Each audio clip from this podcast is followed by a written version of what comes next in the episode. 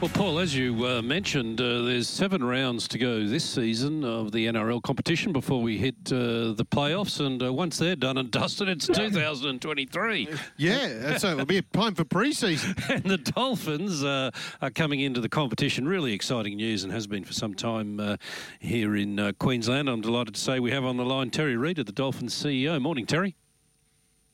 Morning, gentlemen. Thanks for having me. Oh, not at all. Delighted. Uh, Terry, uh, obviously in the paper uh, there's a, a, lot of concentration on who the Dolphins have and haven't signed and what may be happening there, but there must be so much more going on in getting a team ready to enter the NRL. Is everything off field on schedule? No, it is. Um, you're right. There's uh, most of most of the media is fixated on who's going to play fullback and five eight, and uh, probably a lot of people don't realise we've already signed 24 players, um, you know, and you know, we've got to sign 34 um, in one season. So there's, you know, a lot of thrills and spills had throughout that process. But now it's coming along, and you, have got to get the right balance and sign every age, you know, every yeah. age bracket, so to speak, from from uh, the, the, kids coming through to the, the more experienced veterans at the end, because um, we've got to sign the whole lot in one season. So uh, there's a lot a lot going on in that space, obviously. But uh, off the field, things are going really well commercially for the club and you know, obviously where, where we're based in Brisbane's probably needed a second team for a long, long time. And, uh, you know, the corporate support we've already um, been able to secure probably shows that. And also the support of, of members. You know, we've signed enough uh, sponsorship revenue to see the Dolphins come in at number two uh, in the NRL already for 2023, which I think just is a good show of, um, you know, what's building out there and, and the appetite and, um, you know, the excitement about having that second team in Brisbane or having two in Brisbane come in that's a fair achievement, seeing you haven't played a game yet. No, it is. It's uh, you know we're really you know we, have got some good people. You know it's the same on the football side. You know the players.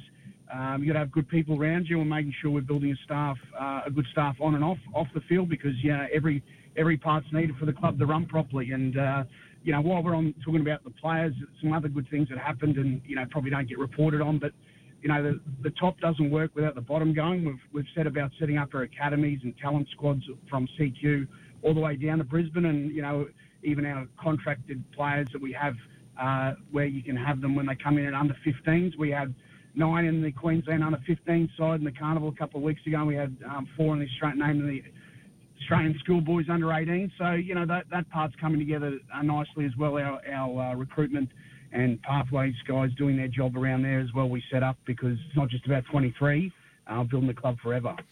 So, Terry, you, you, said there's been a lot of press about you haven't got a fullback and you haven't got a five eight. Is that about to change, though, as far as, say, Anthony yeah. Milford's concerned?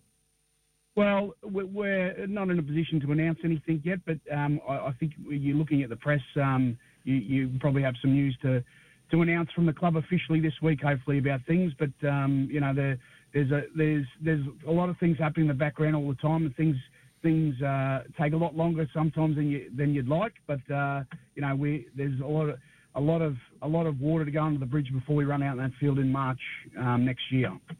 It's a good point you make, Terry. I mean, obviously, as you say, you've got your academies and your pathways, and uh, obviously a lot of representation now. You mentioned it under 15, Australian schoolboys.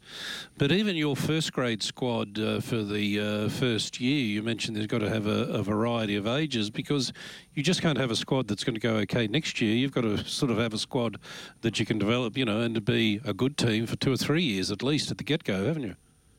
Well, that's right, and, and most people forget every, every playing roster in the NRL will have your veterans and more experienced people getting towards the end of their career, and then you've got the guys in the middle, and you've got the guys coming in that haven't actually played first grade that are on the on the list and you know make their debuts each year, which we see at every team. And uh, you know we've got to sign every single one of those in one season in a 12 month period. So um, you know we're pretty we're pretty actually happy with how it's all going, and we're probably where we thought we'd be um, at this stage because if a player's contracted, you can't sign them. It's as simple as that. I know we a lot of people talk about who we've missed out on. A lot of who they're talking about, who we've missed out on aren't even off contract in 23. So, you know, that's a that's the other part of it. When you you know you you read and hear some of these things, um, you can't sign someone if they're, if they're not able to be signed. You know, it's as simple as that.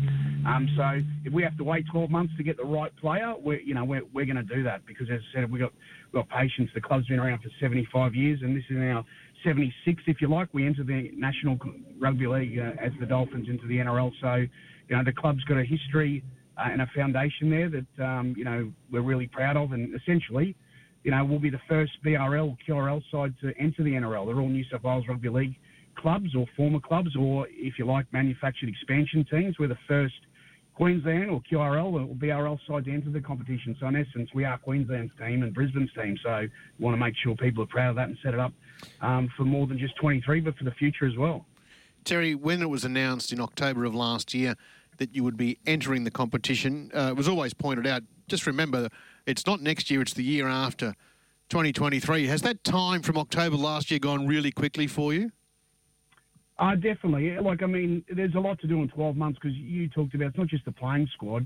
You, you know, we were we, we, were one staff member on the on the 13th of November, uh, October when we got the call, and um, you know, an average NRL team has um, more than 50 staff. Um, then not to mention then your top top tier of NRL, then your second tier, and then you've obviously got your academies and pathways and the, the young kids coming through as well. So we're, we're having to recruit that, uh, recruit all those people at the moment. So full not only the playing roster, but the full um, administration staff and a full backroom staff for the football department. So you can imagine it's uh, there's plenty going on, and they're all coming together. We'll have some announcements to make about uh, some of those roles um, that people have been more interested in, in if you like, um, very soon. So that's all coming together nicely. You know, um, there's no dull moments, that's for sure, boys. It's uh, it's it's full on, and there's every day every day is full of uh, you know uh, thrills and spills, so to speak.